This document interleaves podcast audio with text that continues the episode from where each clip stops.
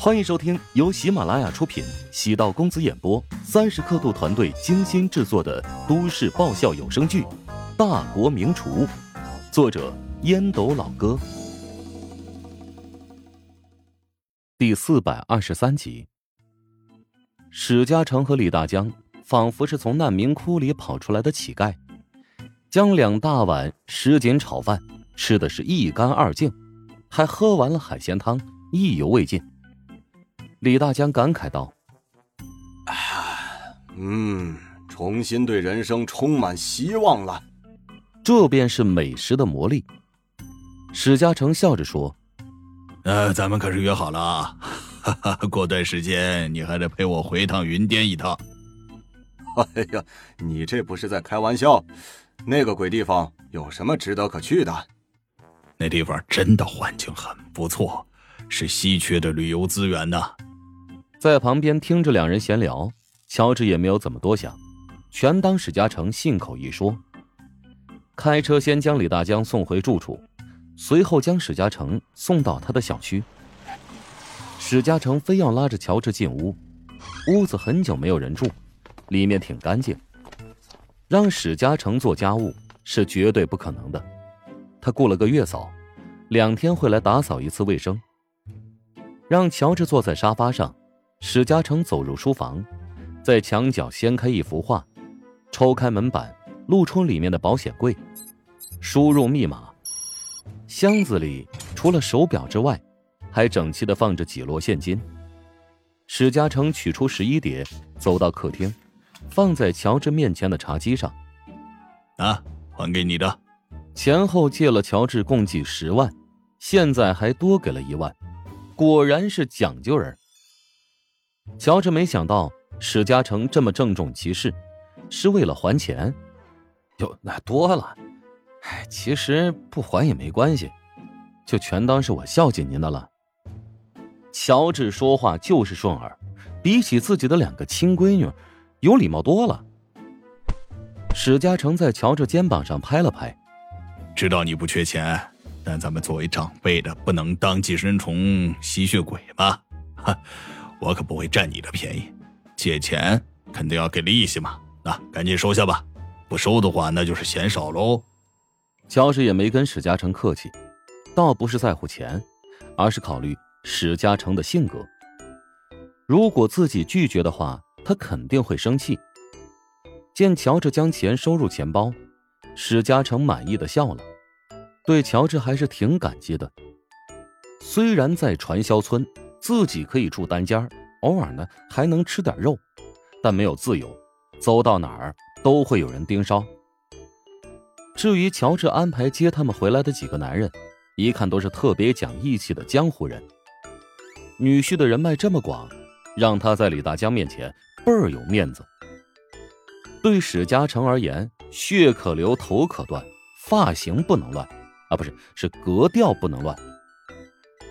史嘉诚重重的叹了口气：“我还真的没有，年纪大了嘛，还被人骗了那么多次，给你添了不少的麻烦呀。”“嗨，人没事就好了。”史嘉诚盯着乔治看了好久，讪讪道：“用陶如霜的照片骗那些人的事儿，我也是逼不得已啊。”乔治没想到史嘉诚会跟自己提起此事，我明白。我其实佩服您的机智。当时我也没多想，只是觉得如霜真的好看。那帮臭小子果然一个一个都流了口水。而如霜那边，你还得给我好好的解释解释啊！他已经几天没理我了。不是我怎么劝呢？乔治推脱。史嘉诚怕乔治不愿意帮忙，焦急道：“哎，织女莫若父啊！如霜那孩子的心思，我呀。”最了解不过了，他现在除了你和我的话之外，别人的话他都听不进去。乔治一阵无语，史嘉诚是高估了自己在小姨子心目中的地位啊。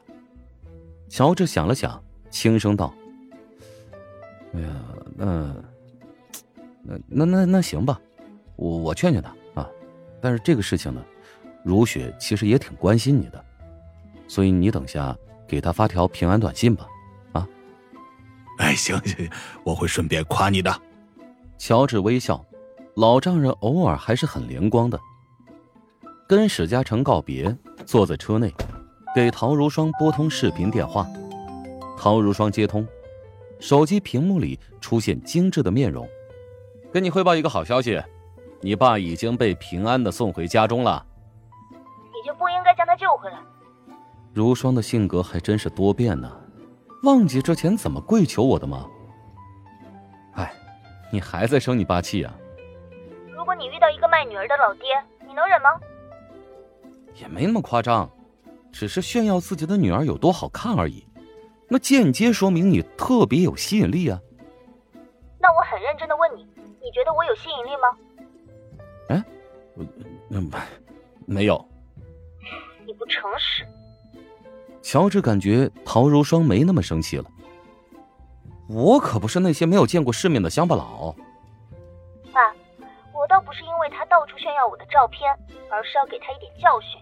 他继续这么作下去，还不知道会闹出什么笑话呢。我怎么摊上了这么一个父亲呢？是啊，我怎么摊上了这么一个老丈人呢？宝宝心里实在是苦啊。晚点我会给他打个电话，好好的骂他一顿。虽然知道没有什么用。哦，另外你要帮我看着他，别让他折腾了。老丈人有手有脚，还不怎么缺钱，自己哪有办法能管得了他呀？朝陶宅进发，还没到家，便有寒气逼人的感觉。前往浙园给穆小探班，跟陶如雪是提前报备过的。尽管陶如雪的反应很大度，但过去这两天她没有跟自己联系过一次，自己发过去的消息也是石沉大海。陶如雪肯定是生气了。哎，女人还真是奇怪的动物啊！咨询她意见的时候呢，她明明很大度，转身便给自己 little corner to c c，就是给自己一点颜色瞧瞧。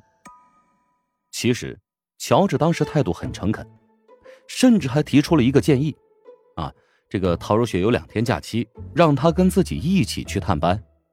如此呢，不仅可以返还穆小的人情，还可以对外解释，哎，自己和穆小之间的纯净的关系。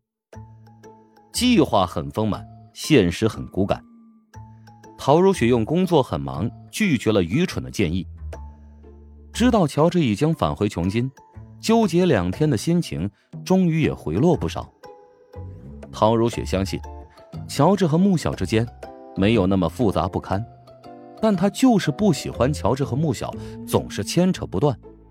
虽然很讨厌现在的自己，心胸狭隘，控制欲很强。但是每个女人陷入爱情不都是如此吗？安子夏给自己发来视频请求：“亲爱的，做什么呢？”安子夏对着摄像头涂抹口红，没想到看到一张血盆大口，陶如雪好气又好笑。我只知道你在作妖。安子夏将镜头拉到正常距离，上下嘴唇合拢，吧唧一声。哦，对了。昨天有一个叫钟石的人，他突然加我好友，说是乔治介绍的。哎，你了解他吗？本集播讲完毕，感谢您的收听。如果喜欢本书，请订阅并关注主播。喜马拉雅铁三角将为你带来更多精彩内容。